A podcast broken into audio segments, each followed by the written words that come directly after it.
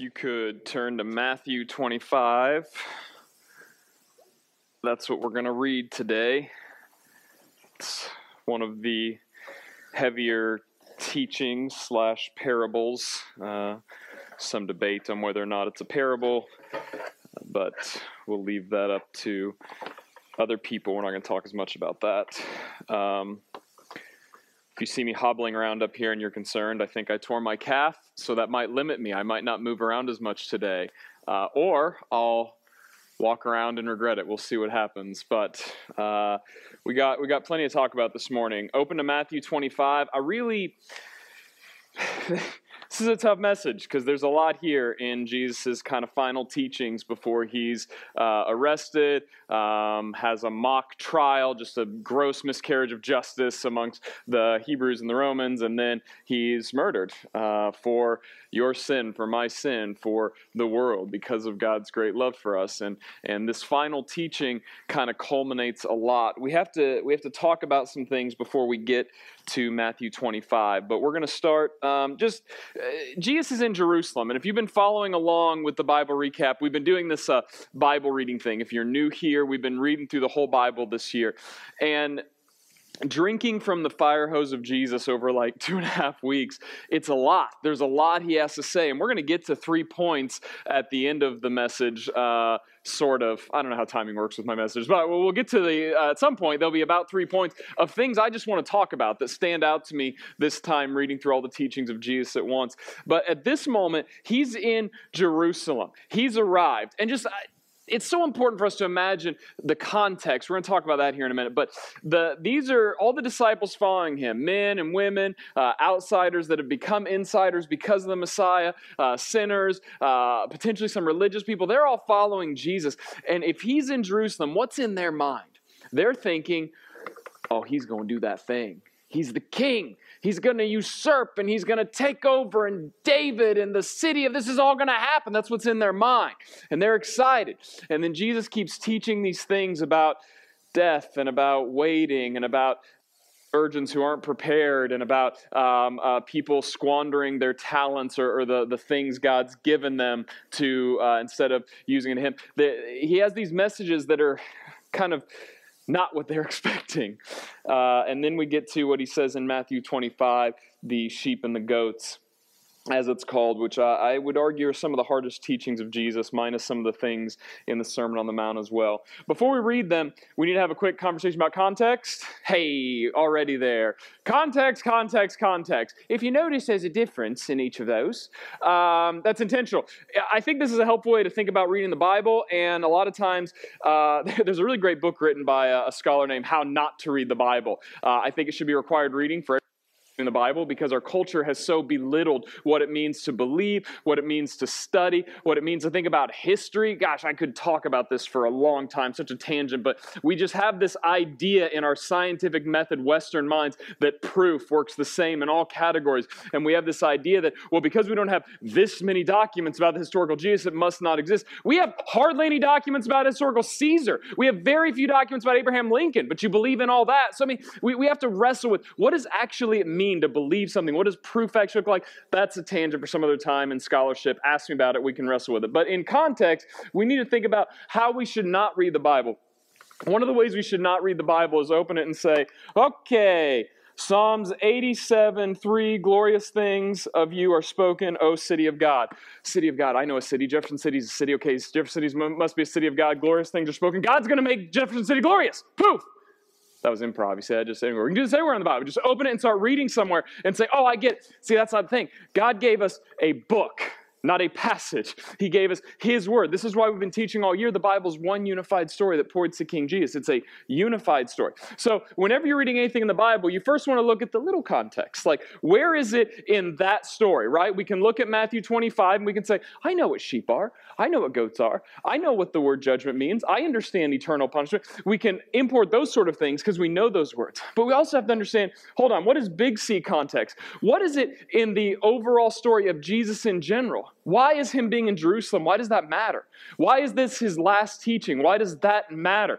And and is this amongst parables? Is it parabolic? Is it something in between because we have a limitation of language and knowledge? And so maybe he's speaking parable and not parable at the same time because Jesus can speak layered like that in ways we don't fully understand. And so we have to ask these questions of the broader context so we don't import. One of the worst things you can do with a parable is decide, I'm going to take this parable and form my entire doctrine about X off of this parable. That's not even what parables were for in Hebrew literature, right? That's not why parables are given. If you're forming your entire doctrine after one thing Jesus said or after one thing without looking at the entire context, it's possible that you could be off. You could miss something because God gave us His Word, right? A collection of things for us to understand. And we're going to see that as we go through. We're going to read some things together. Some of you are looking at me like this is a no brainer, or also I've blown your mind. I'm sorry if I've ruined how you've read the Bible. It's important. This is why we're reading all of it. This is why when you see us teach, we have so many scriptures, and the tech team's sick of me sending them 15 slides every Sunday of so many verses because it's an entire book.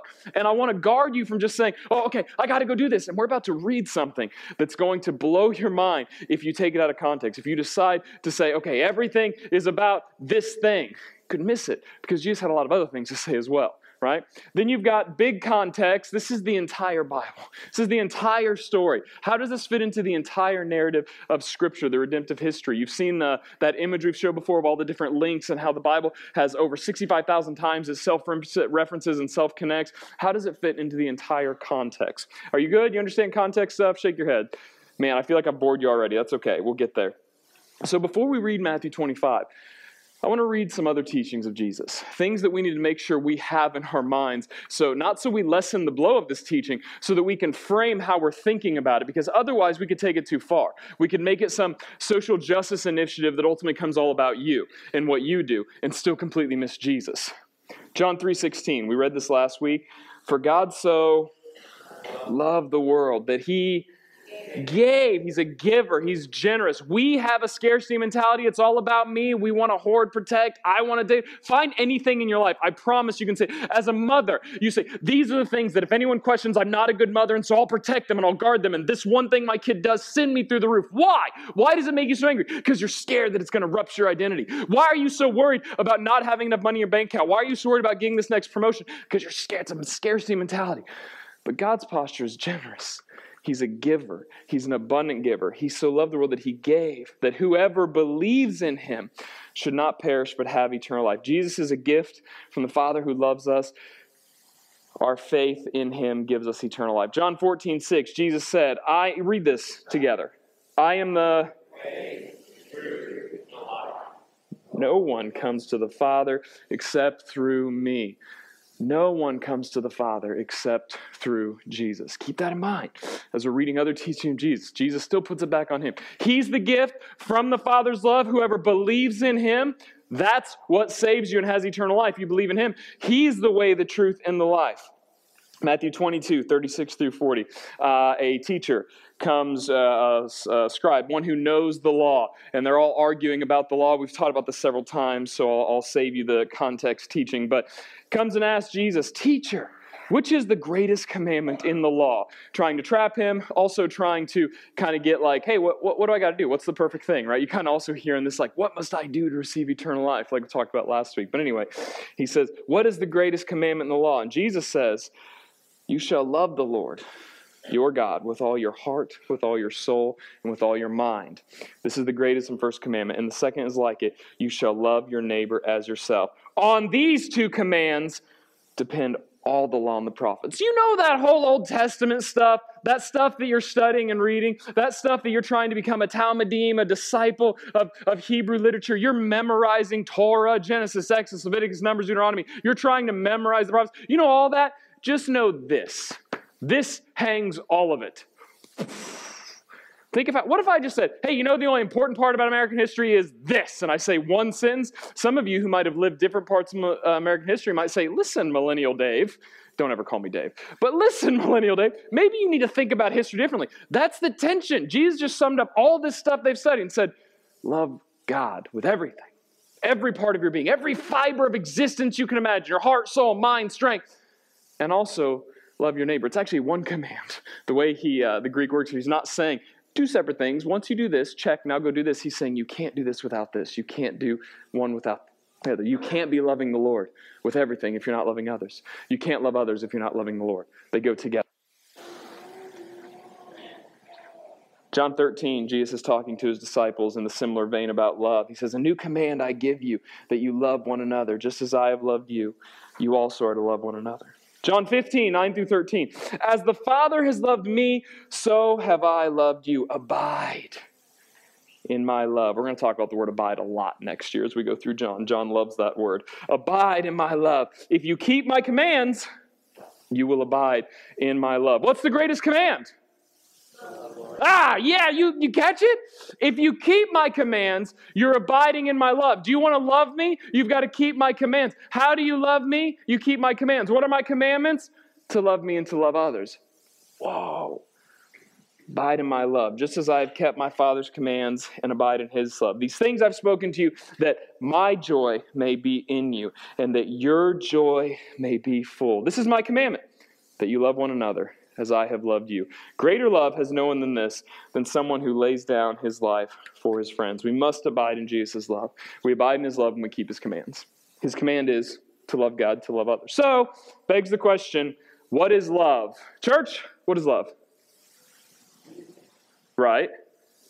Someone knows. We teach this a lot here. Love is oh.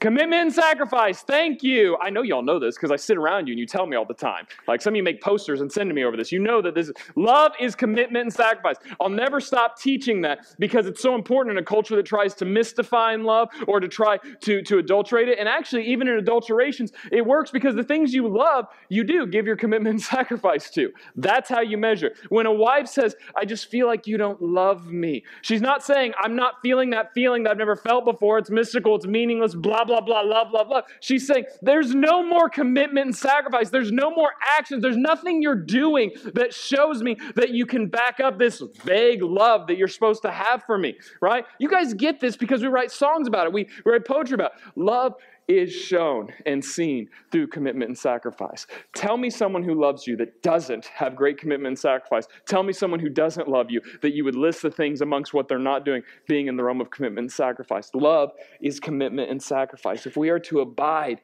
in his love, we will be so committed to him that we'll make the sacrifice of following him with everything. And we know that's true because he is love. And because of his great commitment for us, because of his great love for us, he sacrificed for us. This is how we understand love. We see Jesus offering himself up for others, and we show love through that. With this framework, understanding that Jesus says the greatest thing is to love God and love others, that salvation comes through Jesus alone, through faith in him alone. More on that later. With that framework, now let's read Matthew 25. We're going to slowly go through it. You ready? Say, I'm ready.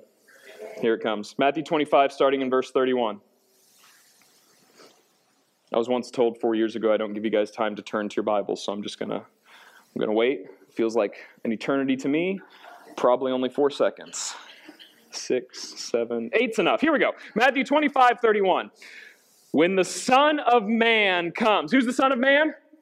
Yeah, it's like we had a whole sermon on this, twice actually in the last five years. The Son of Man is Jesus. It's his favorite name for himself because of Daniel. It's a prophecy of the Son of Man being enthroned with the Father. It's a way to get at this Trinity thing that's not a word that's in the Bible, but it's a concept through the Bible. Trinity is a really hard thing to define and discuss without stepping on toes and someone kind of firing up because it's something that defies our understanding. It's, we have limited knowledge, we have limited uh, language, and so whatever language we say about Trinity we might miss, but we do understand that God is in a equal, perfect, unified relationship with Himself as the Father, Son, and the Spirit, and they're separate, but they're also interconnected in ways we can't fully get, and that doesn't reduce their power, their responsibility, or their roles in active existence. How's that for Trinity in a, a small, yeah, so like, yeah, okay, good enough. Thank you. Just say good enough. Good enough. Okay. So, where was I? He, the Son of Man, comes in his glory, and all the angels with him. That's an important phrase because the, all the angels are coming with him. He's separate from the angels. Hebrews cares a lot about them understanding this. Jesus is not just another angel, as some uh, faith traditions would try to tell you, uh, Mormonism, Jehovah's Witness. Jesus is utterly significant special. He's the Son of Man. He comes with the angels because he commands them. They follow him. He's king. He's the one who has glory. The angels come with him. He will sit on his glorious throne. What do we have here? Jesus is coming back. We've had these parables of you got to wait, you got to wait. What are we waiting for? What do we do with these talents? You tell us to not be the wicked servant who just buries them, right? Uh, what do we? How are we not the virgins who are foolish and not having enough oil for our lamps? Keep me burning, burning, burning. Like how do we? What do we do? Now you get it. He's going to tell you what you're supposed to do. When he comes, before him he will gather all the nations. Say all the nations. Who's included in all the nations? Everybody, right? It's all everybody. He's saying everybody, no matter what you think. If you think you're outside, no, you're not. There's inclusion happening here already. Because the, the Jews listening to this are saying, oh, he's going to grab all the nations, and he's about to he's about to tell us. He's about to tell us how bad them Gentiles are, and maybe them Samaritans too. He's going to tell us how bad all these bad people are. They're excited. That's not where he goes. Jesus has a very different line for the people who are in and out. Here we go all the nations, and he will separate people one from another as a shepherd separates the sheep from the goats. This is the only phrase that makes people think this is a parable. This is why scholars argue. This doesn't really sound like a parable. It sounds more like prophecy. It sounds more like this is how it's going to take place. Now, even in prophecy, you have parabolic language, you have apocalyptic language because we, we're not fully grasping what's happening here. Like, I can't tell you exactly what this scene looks like aside from what these words are because it's intentionally vague because we have faith. We trust that God is above us. And also, we have a limitation. So, uh, you want my money? I don't think this is a parable. I think there's something literal that's happening here, but I think there's a deeper point to be focused on. So, we're going to skip that, right? Bible nerd stuff, jump over it. Going to separate like the sheep from the goats, and he will place the sheep on his and the goats on his left, right? I got confused of your view versus my view. Either way. So he will place the sheep on his right, the goats on his left. He's going to gather everyone and he's going to separate them. There's going to be a judgment. Whether or not you see this as a parable, there's a major point here that there will be a judgment.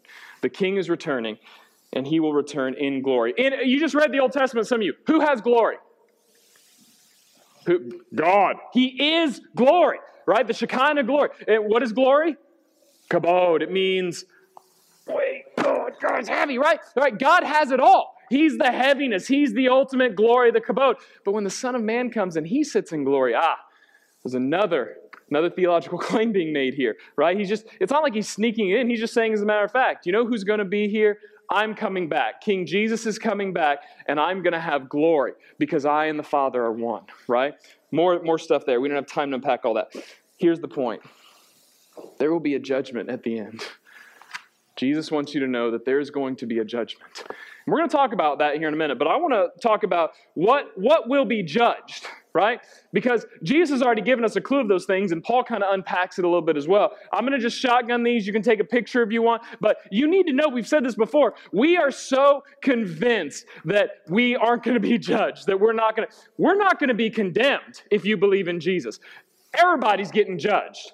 All through Scripture, God judges based off of what you do, your works. It's all through Scripture. No one escapes that. Here's some verses. You're going to be judged by your works. Jesus said this, Matthew 16, 27. For the Son of Man is going to come with his angels in the glory of his Father, and then he will repay each person according to what he has works. You're going to be judged by your words. Jesus says in Matthew 12 36, I tell you, on the day of judgment, people will give account for every careless word they speak. For those of us who like to talk a lot and who say a ton of words, like me, that verse should give us incredible pause. How many careless things have you said to the people you love, to other people listening? How, how many times have you slightly inflated something so that you stand above? Because your scarcity mentality makes you feel so thin that you need to rise above. And so you have to say some careless things. Well, I've done this. Well, I, let me tell you about this is what I do. Here's how I make granola cake or whatever it is. Like, oh, I do this with granola cake. Who makes that? But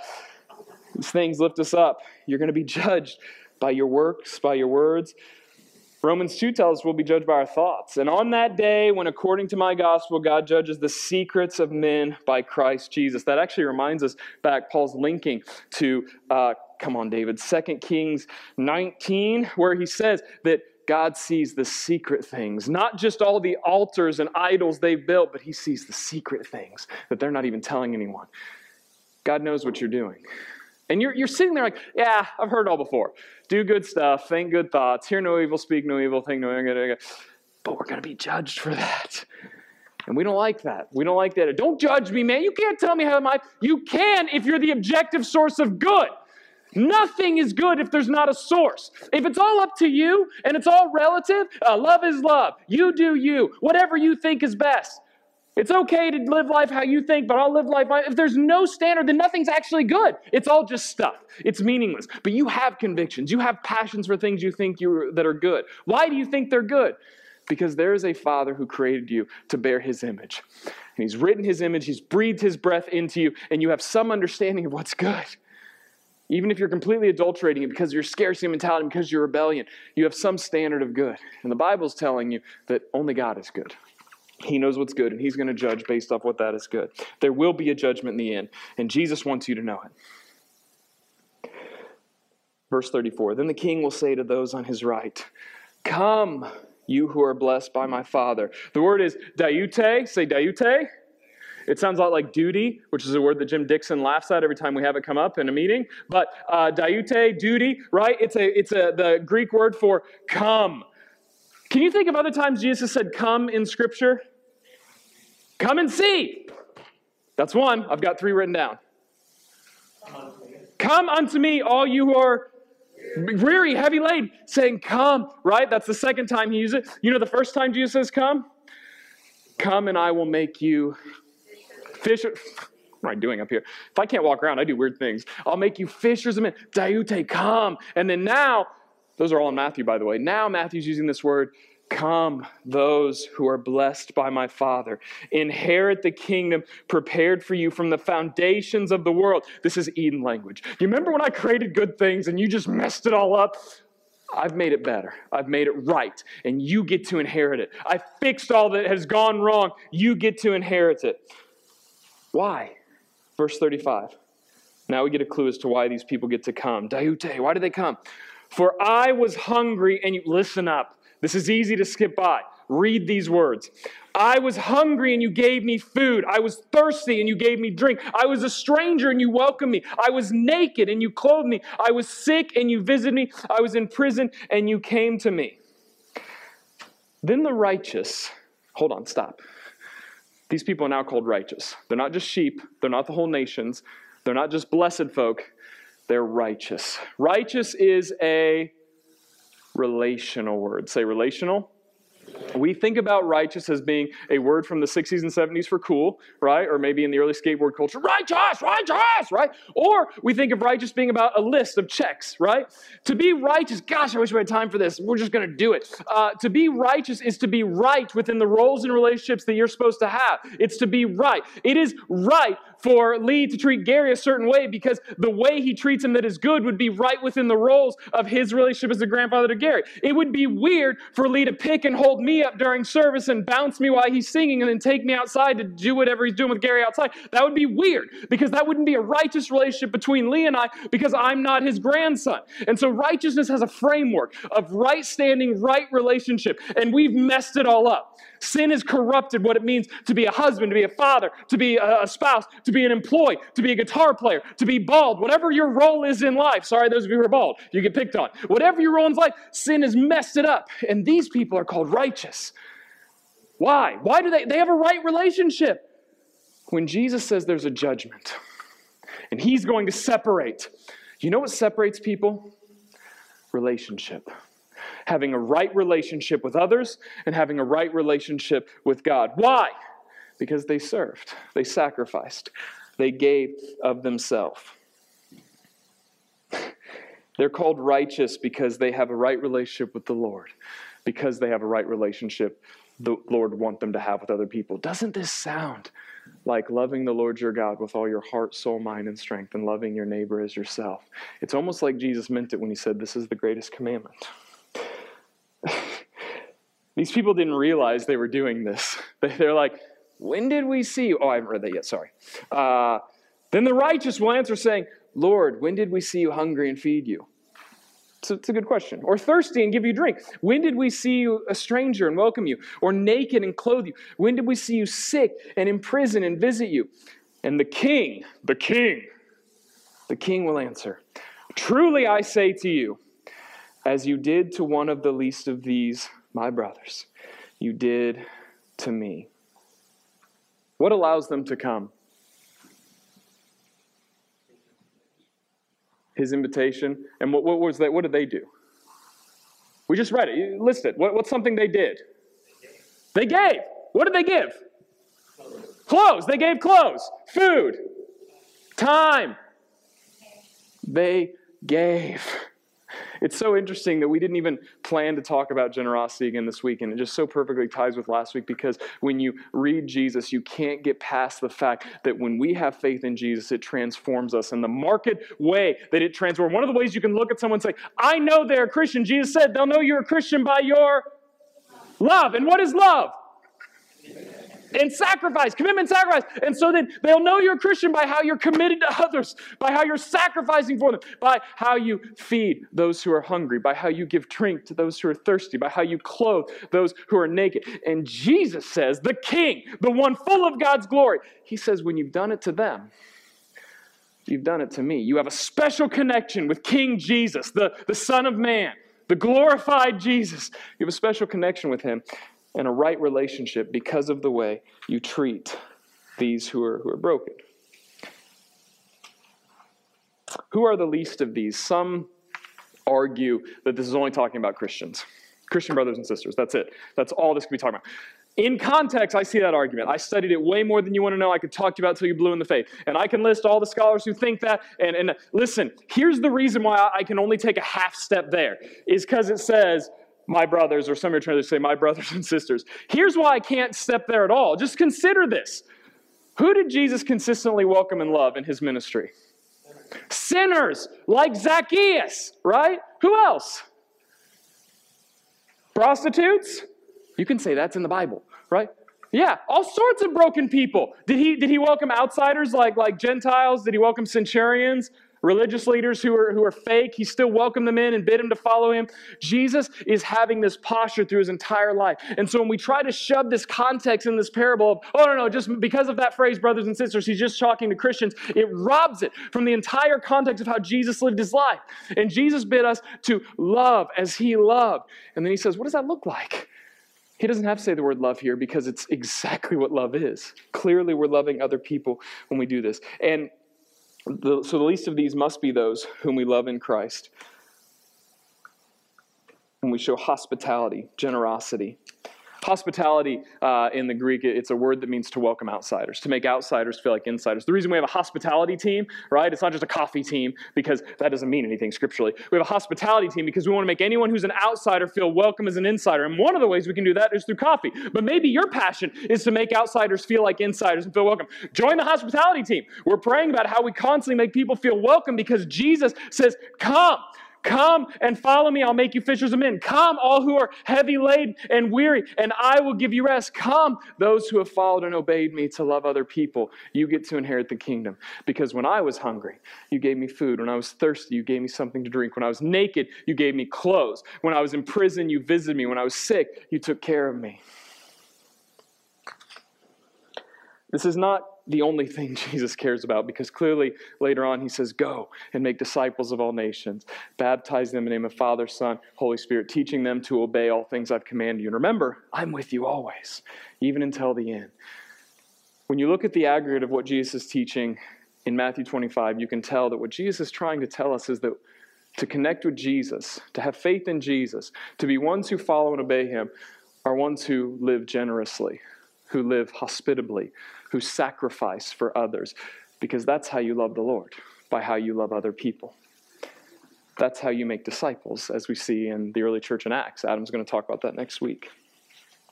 Jesus wants us to know that there will be a judgment, and it will come, and those who are welcomed into his eternal kingdom have connected with the person of Jesus by their actions towards others, specifically how they love and sacrifice their time, money, and resources by giving generously in the name of Jesus. Verse 41 Then he will say to those on his left, Depart from me, you cursed.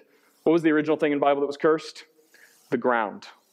It didn't. Why? The ground was going to be hard to produce, right? And uh, link, scripture link, sorry. So you hear the word curse, and you think, whoa, the ground's cursed, right? Right? And so that Jesus ends up with a crown of thorns, which the ground produced thorns. It's like he was literally taking on our curse. Anyway, and so then also, right, Jesus cursed the what? The fig tree and it wasn't going to bear fruit because it wasn't bearing fruit, right? Jesus has this care of being fruitful. What does it mean to be fruitful? What does it curse it. What does it mean? We are supposed to be fruitful, multiply. You start seeing this theme. What does it look like? Well, it must look like caring for other people, loving other people, sacrificing, not living in a scarcity, hoarding mentality, but giving of myself to other people. Please don't tune out and just say, I get it. Christians are supposed to be nice and beloved, and I'm supposed to serve and wash people's feet and all this. That's fine. Are you doing it? Because you will be judged. You will be judged. You will be judged. When you stand before Jesus, your works, your thoughts, your actions, your, your the way you talked, it's going to be judged. And Jesus is holding you to say, hey, when you've treated people in this way, when you've loved them, when you've sacrificed, when you've lived generously, this is why we teach so often about sacrificial giving. Because if you don't have the posture to give, you're going to naturally hoard. If you don't take the discipline to give to the church, you're going to hoard your money. I was calculating recently how much money we would save if Nikki and I didn't give to the church, and I started thinking of things I could have immediately bought in the last two weeks because I'm a really selfish, dark person. But as I was doing it, I was imagining, why? Why do we give to the church in light of what we were talking about last week? Because His kingdom is coming, His will is done. And if Nikki and I don't have postures to live generously, we'll naturally be selfish and buy things that we don't really need. I don't need to upgrade my 12 inch dual bevel uh, radial or sliding uh, chop saw. I don't need the new $400 one that's on sale at Lowe's. I don't need that because I've got one. But I'll certainly buy one if I'm not giving to the church. Why? Because I want David's kingdom to come, I want David's will to be done. This is why Jesus cares so much about this because your natural heart posture is scarcity. I could tell you you're selfish all day long, but let's even take a step back. You're selfish because you're scared, because you want things to be about you. We want things to be about us. We could be this way as a church too.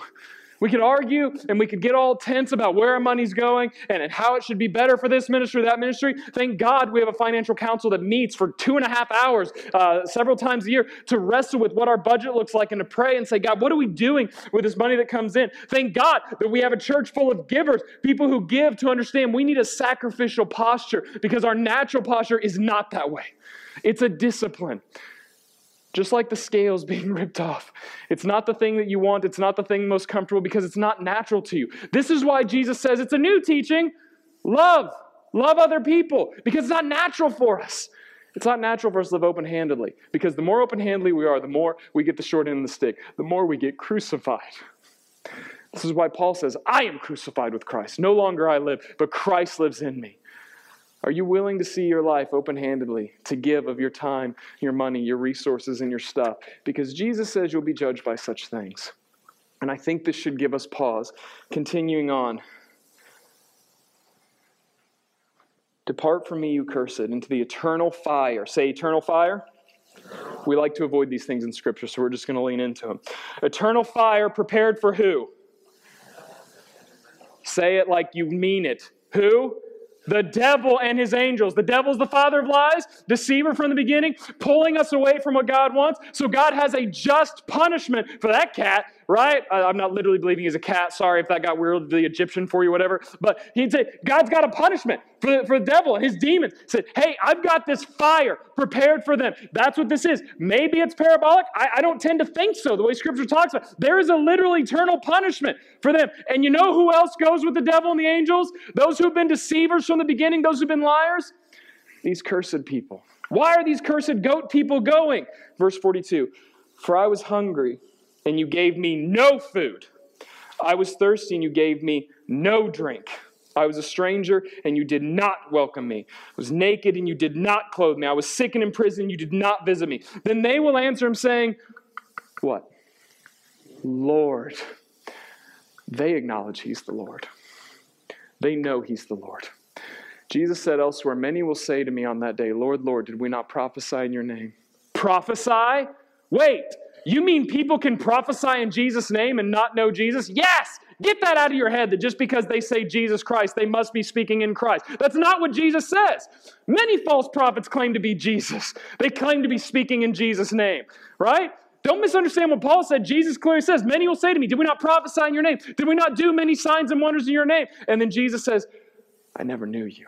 Away from me, those who practice lawlessness or curse it. I never knew you. And hear the same thing. Lord, when did we see you hungry? This is their excuse. We, if we would have known you were hungry, if I, if I just, God, just tell me your will. If you would just tell me to give up all this money, God, write me a letter. Just tell me, hey, please give $222 a month to the church. Like, just tell me, hey, just quit your job and go do this, this, this. You know that thing you really want to do to love these people? I'm just going to write you. You just, God, if you would just tell me, make it obvious. Lord, did we not see you hungry or thirsty or a stranger, or naked or sick or in prison, and did not minister to you? When did this happen? Let us know. Then he will answer them, saying, Truly I say to you, as you did not do to one of the least of these, you did not do to me. And these will go away into eternal punishment. But the righteous, those who are right and have a right relationship, will go into eternal life. These will go away into eternal punishment. There is a judgment, it has eternal ramifications. And it tends to bear on, in this story of Jesus' teaching, it tends to bear on how you treat other people, how you love them, how you have a relationship with them. Isn't it interesting that when Jesus is asked, What is the most important thing of all this Bible stuff? What's the most important? He says, It's relational. To love the Lord with everything and to love others. That's what it is. And now, here in this parable, the final judgment comes down to righteousness, relationship. Are you living in a right relationship towards God and towards others? There's eternal fire prepared for the devil and his angels and these people will go away into eternal punishment. We talked so long on Friday as shepherds about hell, and uh, if we preach enough on it, not too much on it, whatever. And it's tough because you have some faith traditions that would say, oh, I just really like the fire and brimstone teaching. And it gets tricky because you have some scholars who argue, you know, there's actually a whole lot more in Scripture about eternal life and spending life with Jesus than there is about specifically what we say is hell. And then you have people argue about the historicity, the historicity of hell and say, man, if you look at Christian history, the way they viewed hell, the first 200 years of Christian history looks very different than the way they did in the medieval ages, looks very different than the way that we view it now and everything in between because there's just this growing idea, and we have this idea like right now, if I say, What does Satan and demons in hell look like? you would probably import some idea you have about, about hell from a cartoon or pitchfork and horns and all these things. I'm not here to tell you exactly how this all pans out. Here's what I know Scripture says for sure there will be eternal separation. There are things like weeping and gnashing of teeth and fire. It's compared to Sodom and Gomorrah, who doesn't exist. No one knows it's lost all of its honor. And so, whether you're on one side or the other about what, what hell is, and here's what you do need to know there is a hell, there is eternal punishment. And all of us are eternally bound. All the people you love, all the people you don't love, they're all eternally bound. And Jesus here says, When I come in glory, I'm going to separate, I'm going to judge based off of works, based off of how they treated other people in a right relationship. There are three points that I want to make, and then we want to just land on the gospel as we close. Um, these three points are just our shepherding takes. Um, Adam's not over there, but if he was, he'd be looking at me right now. We'll settle for Donald. Um, but uh, settle for Donald. What, that's, I didn't mean that was rude as thing. I'm, I'm blessed with Donald. Gosh, I just got distracted. Come on back.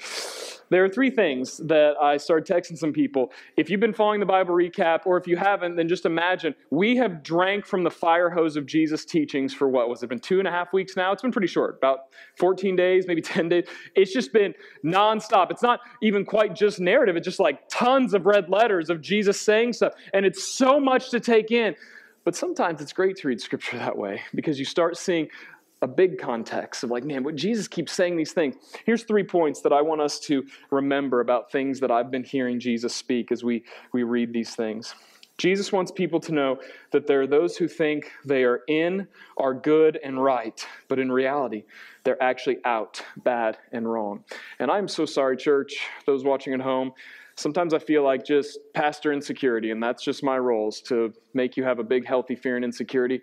But I feel like that's what Jesus taught over and over and over. He wanted people to know, you think this, but actually it's this way. All these people think they're in, but actually they didn't prepare well. They haven't waited well. They're the ones who actually killed the, the, the landowner's son or whatever. These all these parables and teachings of people, they're not on the inside. They're actually out. They think they're in, and that's the tragedy. And I hope that that fear and insecurity in a healthy way comes over those of you who don't know Jesus, or those of you who are just banking on grandma's faith, or have this veneer of being a Midwest good old boy, good old girl, because that doesn't save you. Jesus would say, You're out. I never knew you. Depart from me, those who practice lawlessness. Jesus would say that to some of us who think that we've been doing all this churchy stuff. I used to go to Promise Keepers. I used to sing in the church choir. I used to. Saving faith looks like people who put their faith so much in Christ that it transforms them to live a life of generosity, hospitality, exactly how Jesus lived. That's the final point, but we got it right now. Jesus wants you to know are you missing it? There is an eternal destination for everyone. There is an eternal destination. It's a lie from evil that this is all there is. That this paycheck, that this job, that being 18, being 19, this girlfriend, this dating relationship, this tool, this new house, that's it. Just focus on that. We're all eternally bound. And if evil can get us just thinking about now and what's immediately around us, or just this life, ding ding. You're done. That's it. Jesus wants you to know, no, there's eternal ramifications. Church, do we see people as eternally bound and care for that trajectory in their lives? Are we okay just with the casual church attendance, people who come to events every now and then? Are we actually measuring people by the way Jesus measures them? Visiting those who are estranged and broken, welcoming them in, providing food for those who are hungry, loving other people sacrificially through generosity and hospitality. Number two, Following Jesus fundamentally changes us in a way that certainly is seen through generosity, hospitality, and sacrificial living, which is love. This is love, commitment, and sacrifice. We talked about this last week. Hey, throw up that generosity slide from last week. Maybe you need to take a picture of this. It's red because it's from last week. You can't tell it's red because of the projector, but that's okay. Um, point for myself. You can't tell. Uh, so we put this up last week we're just talking about in general. When you have an abundance mentality, there is a father who's in charge of everything. You don't need to live scared. You don't need to hoard for yourself. You can say, hey, I'm going to give of my time, of my money, and myself. I'm not going to go through this list for you. We're just going to leave it up here for a little bit. You can take a picture of it. Here's some things we've landed on, on what it means to, to share with others, to table with others, to give other people of your time, your energy. If you follow Jesus, Jesus cares that those things are going to lead to acts of generosity and hospitality, welcoming others. What is hospitality? It's making outsiders feel like insiders. That's what it means when someone has a hospitable home. You ever been in someone's home where it's like, you know, maybe your first thought isn't, this is the cleanest house I've ever seen, which I used to baffle me when we'd have to like scrub. The, I, I, love my mom, man. I don't want to say anything against her, but she would house clean the toilet and she'd say, man, what if someone came over and saw that our toilets were messy? And I was like, whose house do I go to that I ever noticed that their bathroom's messy and think, man, I don't like these people. I'm sorry, mom, I love you. But like, like I just didn't think about that's not hospitable to me. Maybe it is to you and maybe my gift is off with hospitality. But when you go to a hospital home, you notice that they're so giving. Like what, here's this, let me provide this. No, no, I'll, I'll do the dishes. Or you have someone's like, hey, let me do the dishes. I love when we get together with, with uh, the Mosses and the Lorings and the, the, the Stoltz, of this like tribe that gets together and we vacation together. One of the cool things that happens is we don't, we plan, we have a meal plan, but we don't plan who's cooking, who's cleaning, who's making sure the kids eat first, who's going to pray. It just happens because we're believers in Christ who naturally live hospitably through generosity. And so all of a sudden, Heidi's just doing the dishes. And no one's questioning whether or not they're good enough because just Heidi chose to live generously in that moment. No one's questioning why, you know, uh, Kevin's making, you know, fart noises to the kids. So they're all laughing. Like he's choosing to be generous and spend time with the kids, right? Uh, that's, that's how it happens. When we follow Jesus, we'll live generosity. Point three Jesus cares about our hearts. The, what inwardly drives us, what makes us tick. Is it a scarcity mentality or an abundance mentality? Is it faith or fear? Is it a self orbit or a Jesus orbit? All these things we talk about here. Who's truly Lord of your life? He wants love to be the motivating factor and focus behind everything we do. Jesus is our why. He's why we should be doing everything because of his love. He's the objective source. This is why Paul writes in 2 Corinthians the love of Christ compels, it controls us. We believe that one man died, and because he died, everyone may live. We all died through him. That's what he's saying. He's saying, the love of Christ, it compels, it controls us. This is why salvation is through Jesus alone, by faith alone. Maybe you hear this and you think, man, I'm, I'm not living sacrificially enough. Your answer is to look to Jesus. Maybe you're thinking, I'm not sure if I'll be counted amongst the sheep and the righteous. The answer is to look to Jesus. Maybe you're thinking, man, I'm full of fear and doubt and conviction of these things I shouldn't do, the, the internet history that I hide, or, or the drinking, or the, the, the, the pills that I keep popping, or the way that I treat my kids, or the way that I yell. My spouse and I are constantly arguing. We don't want to tell anyone at the church. We don't want them to think less of us. Got all this heaviness on you. Your answer is to look to Jesus because the scripture tells us that only Jesus can change our hearts. As we close, there are three scriptures that I want to read to help marry these ideas because it's easy to read this parable and say, I didn't give food to that person on the street last week, and so therefore I'm probably going to the eternal punishment. And that's exactly not what Jesus wants you to hear. Because Jesus says, I'm the way, the truth, and the life. You will be judged by your works. But the only good works you're going to be able to do is through Jesus. Romans 3 21 through 26. Write these down, take a picture of them.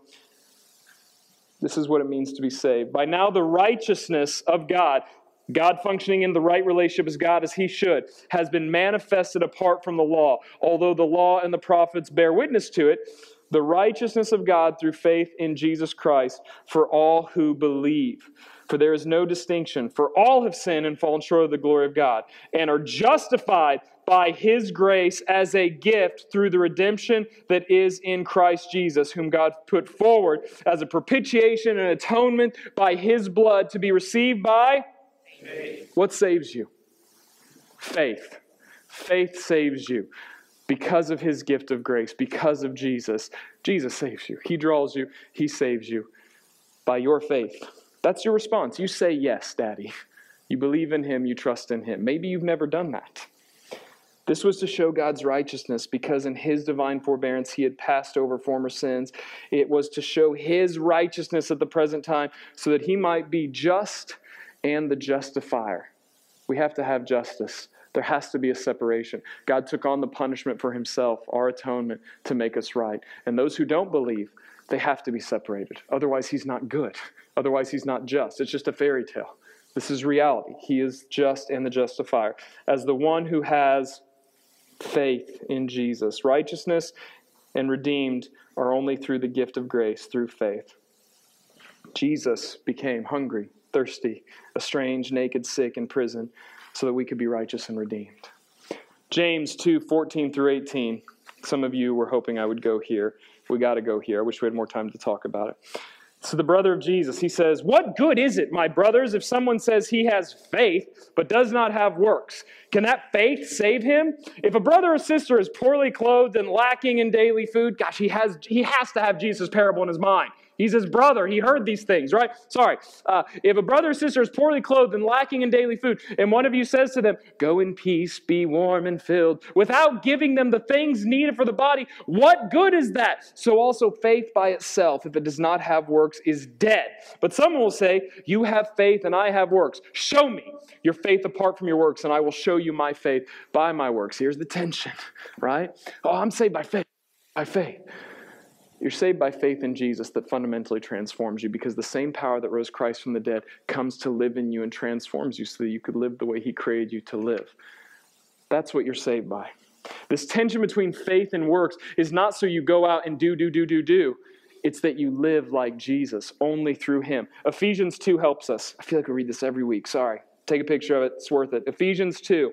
But God, being rich in mercy, because of His great love, with which he loved us, even though we are dead in our trespasses, we are made alive together with Christ. By grace you have been saved. For by grace, verse 8, for grace you have been saved through faith. This is not of your own doing. It is a gift from God. For God so loved the world that he gave. This is a gift from God, not a result of works, so that you would boast. We are his workmanship, created in Christ for good Works. You see the tension? Paul gets it. Paul's not pushing James away. They're together. They're saying, hey, you want to know what it means to follow Jesus? It means that you're going to be so fundamentally changed that you're going to have these works come out of you. This is why Jesus can judge in these ways. Jesus gets it. He's teaching you right from the start. How can you be a Christian if you're not loving others? Because the greatest commandment is to love God and love others. Who do you hate? Who do you refuse to serve? Who do you lean on some political system to say, oh, well, it's, it's not really my problem, or maybe the, the government or the whatever should take care of it? Orphans are a church problem. Foster care is a church problem. Homelessness is a church problem. AIDS is a church problem. These things are on us. All the people in the hospital are sick. This is a church problem. And we just decide, I'm going to wait for the next vote. I'm going to wait for the next president. Stop it. Jesus says you're going to be judged by this, guys. Who do you know that is thirsty, who is hungry? Who do you know that is not welcomed? Jesus says that those are the people that you connect with Him by serving. Faith in Jesus saves you. We are saved. Salvation comes through faith in Christ alone. And that faith transforms us into living like Christ through His Spirit in us, loving others in Christ through our sacrifice, generosity, and hospitality. Salvation comes through faith alone in Christ. And that faith transforms us into living like Christ through His Spirit in us, loving others in Christ through our sacrifice, our generosity, and hospitality. This is your calling. You could say all the same things we said last week. Where are you choosing to not be generous? Why aren't you giving to the church? What's holding you back? It's, it's actually one of the only things God challenges us in Scripture. Say, hey, test me on this. Give. I will bless you, right? Like, why aren't you giving to the church? Do you not believe that this is his kingdom, that this is his body. He's literally put his spirit in us and he moves and lives through us. If you don't believe that and so you're not giving, then why are you here? Why don't you help us recognize how we're missing it? And I bet part of the reason we're missing is because you're not giving. Like, this is why we are so provisional on asking, hey, we need people to serve in childcare. We need people to help with the Operation Christmas Child. Sarah's got days that aren't filled. Why are we doing that? Because the love of Christ compels us, it controls us. Because we know there are people who are hungry, who are thirsty, who are naked, who are estranged. And when we connect with them, we connect with Jesus. To have faith in Jesus is to live hospitably.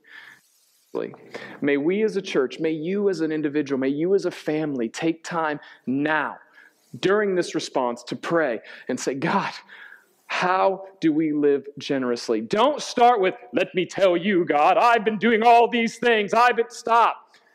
Don't be that person. Open your hands. Say, say, God, you speak to me. How do I need to be more generous? How do I need to be more hospitable? How do I need to be sacrificing on my time, my money, my stuffs, my things? Because this is what it means to follow Jesus to love Him, to love others. If you could bow your head and close your eyes we feel led this morning to make a clear pathway if you don't know Jesus. If you don't know Jesus, if you've never given your life to Him, it's made very clear in Scripture that you are saved through faith. If you feel full of fear and doubt and, and you're afraid and you're man i don't know if i'm going to be amongst the righteous i don't know if i'm going to be a goat if i'm going to be an eternal you're talking about eternity maybe i'm going to hell i don't know if you don't know it's called conviction maybe the spirit's moving in you Maybe the Spirit's telling you, hey, you, you haven't given your life to Christ. You're still holding on. You're duplicitous. You're trying to do it yourself. And so, with, with everyone bowing their heads and closing their eyes, with the, the distance we have on, online as you're watching this, I want you to have this moment to simply say, we're going to be silent here in a few minutes and we're just going to let music play. I want you to have time to say, Jesus, I want to have faith in you. I believe. Help my unbelief. I'm coming to you. I'm opening my hands. I cannot save myself. I can't do it on my own. I can do nothing. I need to abide in you. I need your sacrifice, Jesus. Only you can forgive me of my sins. Only you can make me right in a relationship with you, right in a relationship with others. Every broken part of my life can only be resolved through you because Jesus is everything. Father, you are everything. I give my life to you. Maybe that's you, and that's your prayer this morning. If you're taking time to pray that this morning, I would encourage you to come talk to me, come talk to one of us up front. The Bible says if you confess with your mouth Jesus is Lord and believe in your heart God raised him from the dead, you'll be saved. Profession is a part of faith because faith has action. Faith without works is dead. If you believe in Jesus, tell somebody. Maybe you don't need to come forward and tell me. Tell someone right afterwards. God's putting someone in your mind right now that you need to tell. God's putting someone online that you need to message. Say, I just gave my life to Jesus. What do I do now? What does this mean? I want to follow Jesus. Maybe your response right now is to join the church.